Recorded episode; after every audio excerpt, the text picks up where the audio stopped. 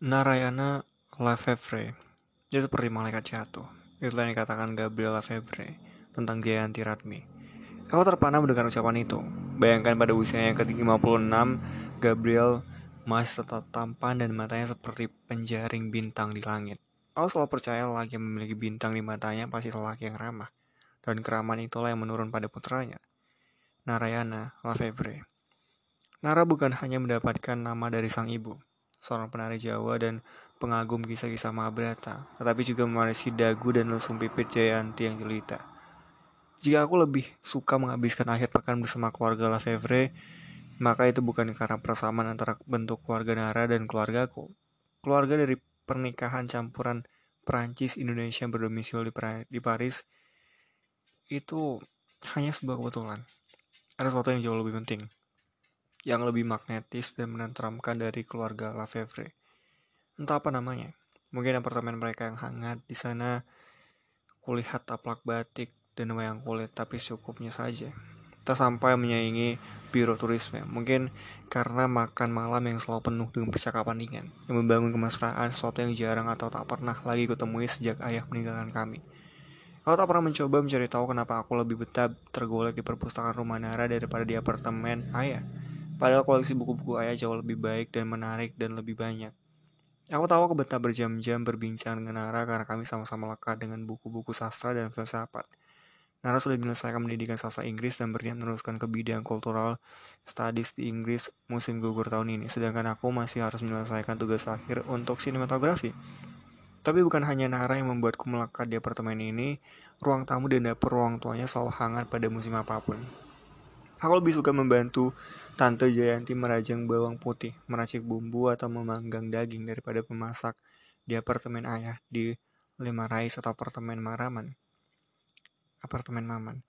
Bahkan perbincangan tentang toko-toko wayang yang biasa terjadi antara ayah, Maman, dan aku di masa kecilku biasa ter... kini berpindah ke ruang tamu atau teras apartemen keluarga Lafevre. Mungkin karena aku senang melihat betapa mesra dan rukunnya pasangan itu. Atau mungkin aku mencoba mengisi sesuatu yang hilang. Aku tak tahu. Pernikahan Jayanti Ratmi dengan Gabriel Lefevre selalu kubayangkan seperti persatuan pasangan fotografer Prancis Henry Cartier-Bresson dan penari Jawa Ratnan Mohini di masa lalu. Aku selalu meminta Gabriel mengulang cerita bagaimana ia terpesona melihat Tante Jayanti membawakan tari bedoyo di salah satu acara KBRI Aku tak ini bertanya, seperti apakah staf KBRI dan para diplomat yang lazimnya tak terlalu lama pada ayah dan kawan-kawannya itu. Gabriel adalah seorang pengusaha yang berkawan dengan banyak orang. Rupanya salah satu kawan Gabriel adalah salah satu staf KBRI. Malam itu Gabriel diajak kawannya untuk ikut menikmati makanan Indonesia di KBRI yang sedang menyelenggarakan perayaan Hari Kartini. Di sanalah dia bertemu dengan sang malaikat yang jatuh. Gabriel dan Tante Jayanti tampak ingin toleran padaku. Nara satu-satunya putra yang mereka cintai berhubungan dekat denganku. Anak seorang eksil politik dari Indonesia. Mereka tahu betul ayah dan kawan-kawan ayah tidak berhubungan mesra dengan KBRI. Sesekali Tante Jayanti membiarkan aku mengagumi koleksi kebayanya. Kebaya panjang, kebaya pendek, kebaya encim, semuanya feminim dan penuh bordir halus.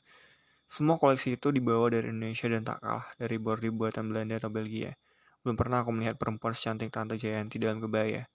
Aku yakin kebaya betul-betul diciptakan untuk malaikat yang jatuh ke bumi seperti Tante Jayanti. Aku bukan malaikat. Pertemuan kami yang pertama adalah sebuah isyarat bahwa kami harus bersatu. Karena Tante Jayanti dengan suara halus seperti pemukiman, seperti permukaan kain bludru. Aku terpukau. Isyarat.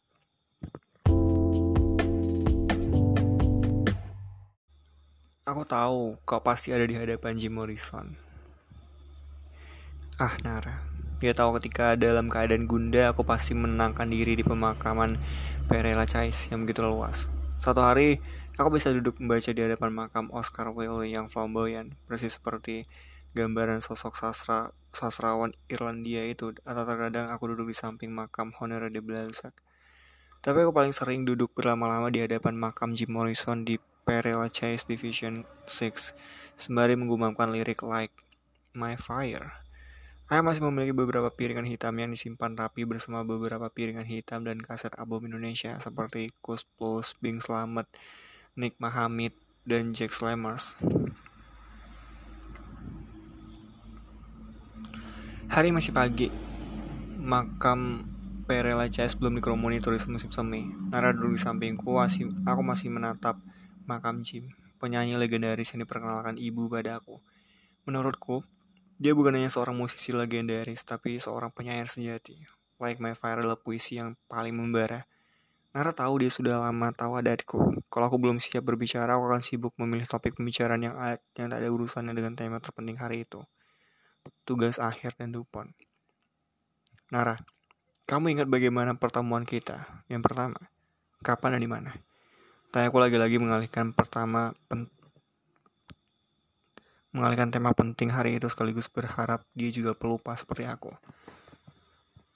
Um, di perpustakaan Billboard, saat kamu meminjam setumpuk buku dan semuanya jatuh berantakan.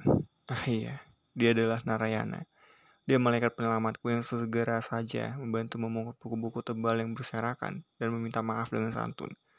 Sekarang aku ingat, saat itu kami masih sama-sama tahun pertama di Sarbonne dan masih polos. Bagaimana aku bisa lupa dengan peristiwa itu? Apakah itu berarti bahwa tak ada isyarat tentang kami? Ayah sering mengatakan bahwa Like My Fire dari The Doors dan lagu-lagu Led Zeppelin adalah lagu-lagu yang mengingatkan dia pada masa-masa awal pernikahan – Sesudah revolusi Mei di Paris, ibumu dan seluruh Paris membakar diriku. Kata ayah yang selalu saja meromantisir segala yang sudah menjadi kenangan. Aku sendiri tak yakin lagu apa yang tengah berkumandang saat pertemuanku dengan Nara. Ada apa? Tanya, tanya Nara menyela lamunanku. Aku menggeleng dan akhirnya pasrah untuk masuk ke wilayah Dupont, tugas akhir Indonesia. Aku menceritakan seluruh pembicaraanku dengan Dupont hanya dalam tiga kalimat pendek. Aku tak ingin mengulang rekaman penghinaan itu. Indonesia. Dia menyarankanmu untuk membuat dokumen dokumenter tentang politik Indonesia. Bukan hanya menyarankan, strongly commending. Dia mengatakan aku harus membuat sesuatu yang berhubungan dengan Indonesia, menggali akarku, mencari tahu sesuatu yang membentuk diriku, pokoknya sesuatu yang filosofis seperti itulah. Nara mengerutkan kening. Dia tak dia tak tampak jengkel seperti aku, bahkan dia terlihat menyerap ucapan Dupont yang sinting itu. Jadi, jadi apa? Sebetulnya ide itu tidak buruk. Aku memandang wajah Nara yang ganteng. Nara terlalu banyak mengambil darah Lafevre, mata biru, rambut brunet, kulit yang terlalu terang, dan bibir yang merah jambu. Hidung mancung yang membelah wajahnya dengan simetris dan dekik di dagunya membuat mahasiswi kampus penasaran ingin mencoba bercinta dengannya. Wajah Dara menurut semua orang cocok dicemplungkan ke, ke kubangan industri film Hollywood dan disandingkan dengan seorang aktris untuk sebuah film komedi romantis yang berakhir bahagia. Nara selalu jengkel kalau aku menyebut-nyebut soal wajahnya yang terlalu ganteng itu dan menghubungkannya dengan segala sesuatu yang dangkal dan konyol. Tentu saja, orang Prancis terlalu sinis, selalu sinis dengan segala sesuatu yang berbau Amerika. Nara mewarisi banyak karakter Prancis, aku tak menemukan jejak Jayanti Ratmini dalam dirinya, kecuali bahasa Indonesia yang sangat fasih dan lancar dan ketertarikan pada segala sesuatu yang berbau asih. Bukankah aku juga sempat menyarankan kamu untuk membuat proposal film dokumenter Indonesia, yang langsung kamu bantah dengan galak? Iya, aku ingat. Aku ingat, Dara. Tapi ini tentang Indonesia. Sebuah negara yang sama sekali tak pernah aku sentuh, yang hanya aku kenal melalui buku-buku ayah dan karya sastra milik Maman. Segelintir film dokumenter di National Geographic dan dari isi rak buku ayah dan Maman. Sebuah negara yang aku kenal dari tiga sahabat ayah yang, yang pengetahuannya berhenti setelah tahun 1965. Itu sudah jauh lebih bagus dari sebuah untuk sebuah dokumenter, tugas akhir. Ini kan tugas akhir sarjana, bukan master atau PhD. Ayahmu dan kawan-kawannya semua saksi sejarah lintang Aku terdiam. Aku yakin kalau kamu disiplin, kamu bisa menyelesaikannya tepat waktu. Nara meyakinkan lagi. Seharusnya Nara paham ini bukan problem akademis. Dia sudah mengenal aku lebih dari tiga tahun. Dia cukup peka untuk bisa menyimpulkan bahwa persoalan ini jauh lebih rumit daripada sekedar membuat skenario mereka wawancara dan penyuntingan. Nara menggang daguku dan menyu dan mengusap-usap dengan tangannya. Mungkin juga sudah waktunya kamu bertemu dengan ayahmu. Nara, aku sudah keruh The Foyer pagi ini. Aku tak bisa melangkah masuk ke restoran. Aku berdiri. Selamat sore, Jim.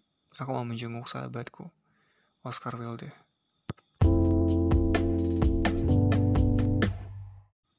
Monsieur Wilde pentingkah kita mencari akar jika sudah menjadi sebatang pohon yang kokoh? Kau seorang penyair Irlandia, sebatang pohon yang tak sungkan memperlihatkan orientasi seksualmu di masa yang begitu tertutup dan tertib. Seorang novelis yang menciptakan Dorian Gray, laki cantik yang diabadikan di atas sebuah lukisan yang menggairahkan penikmatnya. Katakan, apakah sebatang pohon yang sudah tegak dan batang rantingnya menggapai langit kini harus merunduk? Mencari-cari akarnya untuk sebuah nama untuk sebuah identitas. Oscar Wilde dan tulang-tulangnya tak menjawab.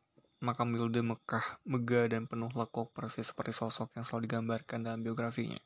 Flamboyan dan kenes. Nisannya yang cantik itu sama sekali tidak berupaya menjawab pertanyaanku. Yang kulihat adalah bayang-bayang ayah yang masih muda belia berjalan di antara makam tokoh-tokoh terkemuka itu. Sembari memegang tangan kecil seorang anak perempuan berusia tujuh tahun. Kulihat ayah sibuk menjelaskan bagaimana seorang Bisma gugur dalam peperangan terbesar di jagat ini. Bagaimana Bisma satu-satunya orang yang diperkenankan memilih kapan dia ingin melepas nyawa dan bagaimana ratusan anak panas Srikandi dan Arjuna menembus tubuh Bisma yang tak kunjung tewas itu. Bisma memilih hari akhirnya ketika perang usai, kata ayah, dan kematian dikunjungi oleh Pandawa, Kurawa, dan Dewa Dewi. Dan kulihat anak kecil yang berusia 7 tahun itu melontarkan begitu banyak pertanyaan. Alangkah cerewetnya dia. Kisah pewayangan mungkin menakjubkan sekaligus membingungkan dia. Langkah hebatnya jika ada seseorang di dunia yang tubuhnya sudah penuh dengan anak panah tapi toh masih bisa menentukan hari ajalnya sendiri. Kelak, ayah akan bercerita tentang tokoh-tokoh pewayangan yang melekat di hatinya, Bima dan Ekalaya. Untuk beberapa saat aku baru menyadari anak berusia 7 tahun yang gemar bermain di makam Perel Chais itu adalah aku. Alangkah ganjilnya, sejak usiaku yang masih dini, ayah sudah memperkenalkan konsep kematian melalui kisah Mahabharata. Bisma yang bisa memilih dari kematiannya, Bima yang terpaksa menyetujui rancangan Krishna untuk mengorbankan Gatot Kaca. Ekalaya pemanah terbaik di jagat yang pernah mengalahkan Arjuna. Tapi di balik semua kisah itu, Ayah juga menyelipkan keinginannya yang hampir berbunyi seperti wasiat. Seperti Bisma, aku juga ingin memilih tempatku bersemayam terakhir kali. Katanya setengah menggumam. Semula aku menyangka ayah ingin dimakamkan di sana bersama para sastrawan, musikus, dan filsuf pujiannya. Tentu saja itu mustahil. Baru belakangan aku sadar ayah sebetulnya mempunyai mimpi untuk untuk bisa dimakamkan di Indonesia. Ketika ayah memperkenalkan puisi karya penyair Indonesia, Hairil Anwar, barulah aku paham. Ayah ingin dimakamkan di sebuah tanah bernama karet, yang terdengar begitu puitis di telingaku. Nara perlahan menghampiriku dan menyentuh lenganku menghibur. Ini memang musim semi yang cemas, kata Nara sambil memandang makam Oscar Wilde. Aku tak pernah bisa marah pada Nara selain Maman. Nara adalah orang yang paling memahami hatiku. Dia tahu ada sebuah ruang di dalam diriku yang tak aku kenal. Begitu asing, begitu ganjilan bernama Indonesia.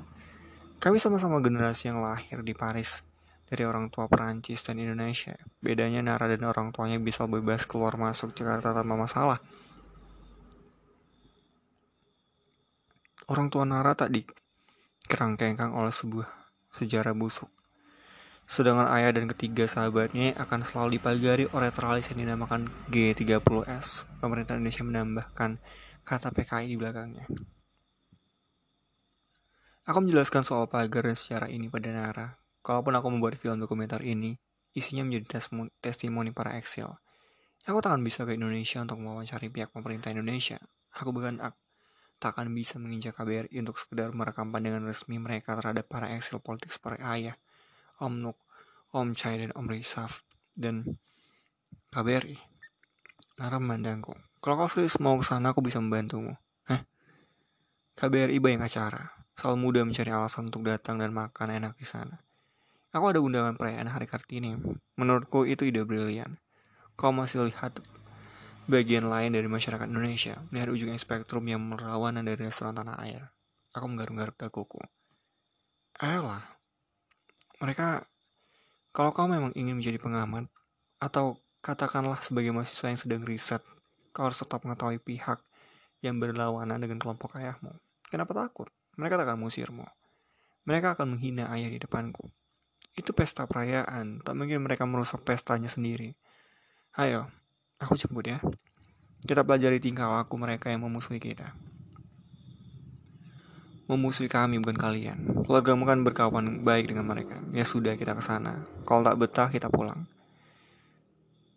Fose Tesfo. Kamu bisa mengenakan kebaya, ada perayaan Kartini. Banyak perempuan cantik berkebaya dan banyak makanan enak. Kebaya. Hatiku mulai goyah, goyah karena kebaya cantik. Aku jatuh cinta dengan pada kebaya bukan karena perayaan Kartini yang menurut Nara dirayakan sebagai ritual tahunan. Aku jatuh hati pada kebaya karena bentuknya yang luar biasa, yang mampu menyusuri tubuh perempuan dengan elok. Entah bagaimana kebaya seperti mematuhi bentuk tubuh perempuan. Selendang adalah kain cantik yang bukan hanya pelengkapin, tapi menjadi perpanjangan tangan perempuan yang menari dan membelai udara. Nara menggesek bibirnya ke bibirku perlahan. Ini alasan kedua untuk semakin goyah. Aku menikmati ciuman Nara karena dia selalu berhasil menumbuhkan gairah. Kartini. Aku belum membaca bukunya. Apa perlu aku... Astaga, nanti saja lah riset Kartini. Orang Indonesia yang sudah membaca buku Habis Gelap Terbitlah Terang Hansel Ginter. Hansel, Hansel Ginter. Ini perayaan ritual saja ya. Ya. Kebaya. Oh iya, kebaya, selendang dan segalanya. Nara menciumku lagi, kali ini lebih panjang. Aku mengenal kebaya dari foto-foto lama perkawinan ayah dan maman. Foto-foto itu tidak menjanjikan ke sesuatu yang baka. Pada foto itu, maman terlihat cantik, ayah terlihat ganteng, dan mereka berdua tersenyum dengan wajah penuh cahaya. Kini ayah dan mama sudah bercerai sedangkan kebaya putih yang cantik itu masih saja melekat di benakku. Siang tadi, aku masih bergegas ke perpustakaan Billboard untuk mencari buku Habis Gelap Terbitlah Terang yang berisi surat-surat era Kartini. Ayah menceritakan tentang Kartini ketika aku masih duduk di SMA. Tapi aku belum menyempatkan diri untuk membaca bukunya. Untuk Billboard adalah perpustakaan Untung Billboard adalah sebuah perpustakaan yang lengkap. Aku sudah membaca hingga di tengah buku, lumayan. Paling tidak, aku tak ingin terlihat tunggu di pesta perayaan Kartini itu. Dan yang penting aku mempunyai kesempatan mengenakan kebaya. Aku memilih untuk mengenakan kebaya ini maman yang berwarna merah muda. Dari sikap Nara yang sama sekali tak berkomentar kecuali matanya, aku sudah tahu aku telah memilih warna yang tepat. Pastel yang cerah dan hangat. Tapi Wisma Indonesia malam itu jauh dari kehangatan. Ini kali pertama. Aku menginjak rumah seorang duta besar sungguh besar, sungguh mewah. Benarkah Indonesia masuk kategori negara sedang berkembang? Aku bisa mendengar suara gamelan yang meriah dari jauh. Itu pasti gamelan Bali karena nadanya dinamis dan mengentak. Belum sempat aku mengingat-ingat apakah aku mendengar gamelan Bali dari rekaman kaset ayah atau kaset Om Nok. Nara sudah menggamit lenganku untuk berjalan lebih cepat masuki halaman yang sudah penuh tamu yang cantik dan tampan. Para ibu tampak menyasak rambutnya begitu tinggi dan licin. Mungkin mereka menggunakan sebotol hairspray agar rambutnya bisa tegak dan kaku seperti itu. Apa mereka khawatir rambutnya akan diterjang angin? Atau mungkin mereka menyimpan beberapa ekor burung di dalam sasakan yang mirip sarang burung walet itu. Kostum para pria tidak konsisten. Ada mengenakan jas dan dasi, tapi ada yang juga yang mengenakan kemeja batik. Ah, aku suka batik. Itu temuan paling brilian dari Indonesia. Menurut ayah, Eyang Putri almarhum adalah perempuan yang pandai membatik. Hingga kini aku masih saja takjub bagaimana dua jari bisa membentuk lukisan begitu feminim di atas selai kain. Om saya pernah mengundang seorang ahli batik ke restoran tanah air ketika aku masih kecil. Dan setiap pulang sekolah, aku duduk menyaksikan proses itu berjam-jam dengan mata melotot. Nara dan aku bersalaman dengan bapak dan ibu duta besar yang berdiri di depan pintu. Karena tamu begitu banyak, Aku yakin tuan rumah tak terlalu ingat pada setiap tamu yang disalaminya. Kami dipersilakan oleh seorang ibu berkebaya merah darah dengan sasak tinggi dan bau harum yang menyebak, yang menyengat. Nara, ayo ayo, sekalian ke meja buffet sana ya. Ini siapa? Cantik sekali. Tante Sor, perkenalkan, ini Lintang. Dua Yune, baru ke Paris ya, nak. Pintar cari pacar kamu. Ayo kita Ayo, itu lengkap ada sate kambing, gulai, bahkan silakan ya. Tante Sur nampaknya diangkat sebagai ketua panitia atas semacam itu langsung menghilang lagi, sibuk menitahkan berbagai perintah kepada para asisten dan hamba-hambanya. Namun di kejauhan aku melihat sebuah panggung yang dibentangkan di kebun belakang. Kini aku paham mengapa ada bunyi gamelan yang begitu jernih. Ternyata memang musik itu datang dari permainan gamelan yang lengkap, bukan dari kaset. Dan di atas panggung itu ada pementasan tari pendek. Baru saja aku mengagumi meja panjang yang penuh dengan beragam makanan yang cukup untuk memenuhi perut seribu tamu. Dua orang lelaki muda langsung saja mengepung kami, menjabat tangan arah dan menepuk bahunya. Salah satu dari mereka tak berhenti melirik padaku sehingga aku segera pura-pura sibuk memilih gelas minum yang begitu banyak es lychee atau es cendol. Lintang, ini Yos. Yang namanya Yos, mengenakan meja batik biru itu langsung menyambar tanganku sembari tertawa-tawa. Tak berkesudahan. Pantas kau tak pernah bawa pacar ke acara kita. Gila, cantik begini. Yos tak melepas jabatan tangannya dan bola matanya hampir menggelinding. Yang ganteng ini namanya Raditya. Single, belum kawin, belum punya pacar. Kata kawan dia memotong kalimat Nara. Dia sejak awal menatapku terus menerus. Aku menebak dari meja dan jas tanpa dasi yang dikenakannya, dia adalah diplomat junior di KBRI. Belum lagi aku selesai terkejut dan setengah geli melihat tingkah laku kedua kawan Nara. Ternyata ada tiga kawan lagi yang mendekat sembari tersenyum-senyum. Lintang ini Hans, yang ganteng ini Iwan, yang tinggi besar ini Gali. Mau minum? Orange juice, es cendol, es laci? Raditya menyalah Hans dengan agresif. Aku tidak tahu bagaimana bereaksi atas kehebohan ini. Kulirik Nara hanya menghela napas sembari tersenyum. Hans membawakan segelas orange juice yang dingin. Makasih. Tu es estudiante do Sorbonne. Oh iya. Yos maju menepis Han. Kebayanya bagus sekali. Yos memandangku dari atas ke bawah berulang-ulang. Santai, Yos. Nara menggelengkan kepala. Punya ibuku. Saya tak pernah punya kebaya. Aku tersenyum menyenang, menenangkan Nara yang nampak mulai jengkel. Ada yang jago jahit kebaya. Bunda arti namanya. Dia yang biasa menjahit kebaya dan baju kurung para ibu. Mau saya perkenalkan, saya bisa antar. Yos terus saja memberondong. Hans menyela. Jangan dengarkan dia, Lintang. Dia sudah kawin, sudah beranak pinak. Saya masih percaya dan berjanji akan salah setia. Hans mengambil tanganku dan mencium punggung tanganku. Nara akhirnya pasrah. Kawan-kawannya tertawa riuh seperti serombangan gorila jantan yang tak pernah melihat gorila betina. Mau jengkel juga percuma. Mungkin adalah satu-satunya hiburan mereka. Dalam sekejap aku baru mengerti. Perayaan Hari Kartini tidak ada urusannya dengan Raden Ajeng Kartini atau cium cita-cita yang tertuang dalam surat-suratnya. Perayaan Kartini yang kuhadiri ini adalah acara kumpul-kumpul, makan-makan, berkebaya, bersasak tinggi, dan berkemeja batik. Sudah lebih dari sejam aku berbincang dengan para tamu, tak ada satupun yang menyinggung perempuan Jepara yang hari lahirnya. Sudah dihabiskan, sudah ditahbiskan sebagai salah satu hari penting Indonesia.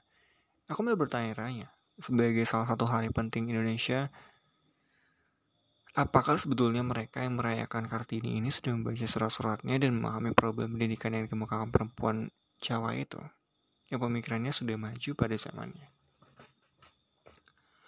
Aku pura-pura permisi ingin meletakkan gelas orange juice ke atas meja dan meninggalkan gerombolan Nara. Sembari berjalan kuraikan pandangan ke seluruh kebun.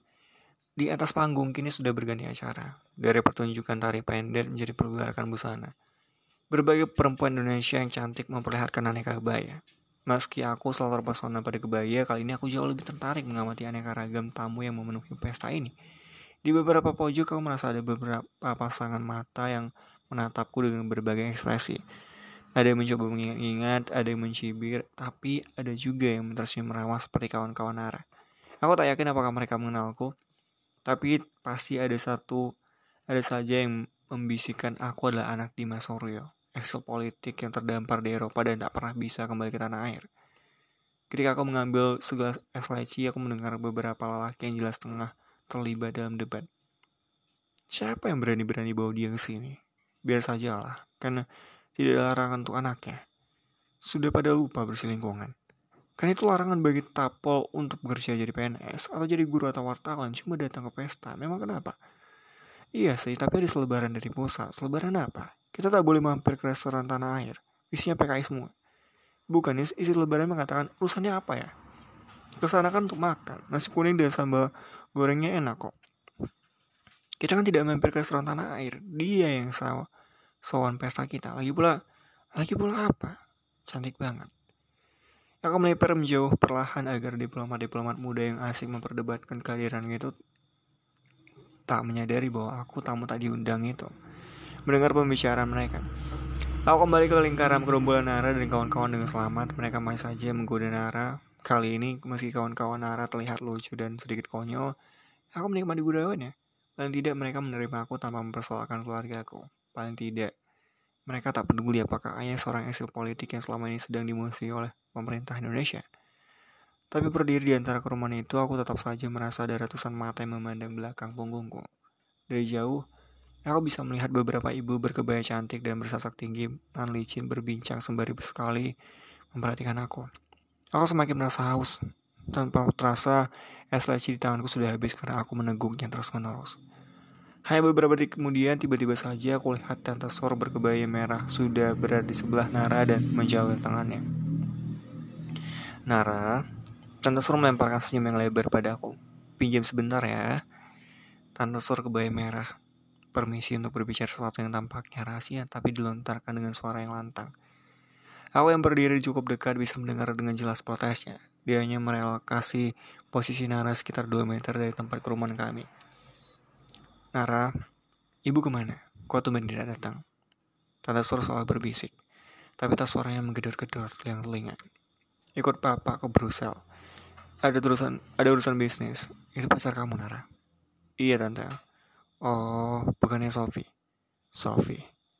Nara begini. Tante Sur memajukan kepala seperti akan merancang sebuah perampokan bank. Om Marto tadi bilang, itu pacarmu, itu anaknya. Anaknya Dimas Suryo. Iya, Tante betul. Aku menahan diri untuk tidak melirik Nara dan Tante Sur dan berpura-pura asyik menerima dan membaca kartu nama dari Hans dan Raditya. Dengan air mataku masih bisa aku lirik Tante Sur membelalak. Nara, Katanya dengan ada seorang ibu menegur anak berusia lima tahun. Om Marta menyebut-nyebut soal bersih lingkungan. Nara tertawa terkekeh-kekeh. Aku menali tawa itu, ekspresi kejengkelan. Tante, Om Marto dan Om lain tak akan ditegur pusat hanya karena Lintang datang ke acara fashion show kebaya Kartini tentang tante. Hanya dalam beberapa detik Nara sudah kembali ke sini, ke sisiku. Dia mengambil lenganku, meletakkan gelas es leciku dan mengajakku pulang. Wajahnya menyimpan murka. Kami berdiri di muka apartemen Maman. Aku memang berjanji pulang ke rumah Maman untuk mengembalikan kebaya dan sekaligus bermalam di sana. Sepanjang perjalanan, Nara tidak banyak bicara. Nara. Ya. Bersih lingkungan. Apa itu sebuah peraturan tertulis? Nara menghela napas dan menggelengkan kepala. Entahlah yang aku tahu, itu adalah peraturan diskriminatif yang pernah aku kenal di muka bumi ini. Tentu saja, Nara berlebihan. Banyak sekali peraturan diskriminatif juga movie, termasuk apartheid. Tapi Nara sedang dalam suasana hati yang marah, marah karena merasa kasihnya dihina. Sudah begitu lama aku tak lagi berkomunikasi dengan ayah, hingga aku tak terlalu mengikuti perkembangan yang terjadi dengan mereka dan juga politik di Indonesia. Aku ingin tahu. Aku akan cari di perpustakaan. Mungkin belum ada dokumentasinya di Burberry Lintang itu aturan yang ada hubungannya dengan ekstapol dan keluarga ekstapol. Oh, aku terdiam, dadaku berdebar. Nara mengantar aku hingga ke pintu. Tidak mau masuk. Ibumu pasti ingin berbincang denganmu. Aku mengeluarkan dua kartu nama dari clutch bag milik Maman. Hans dan dari dia, kataku tertawa. Kali ini Nara ikut tertawa. Katanya kalau kapan-kapan aku ingin ke Jakarta dengan visa turis, mereka bersedia membantu.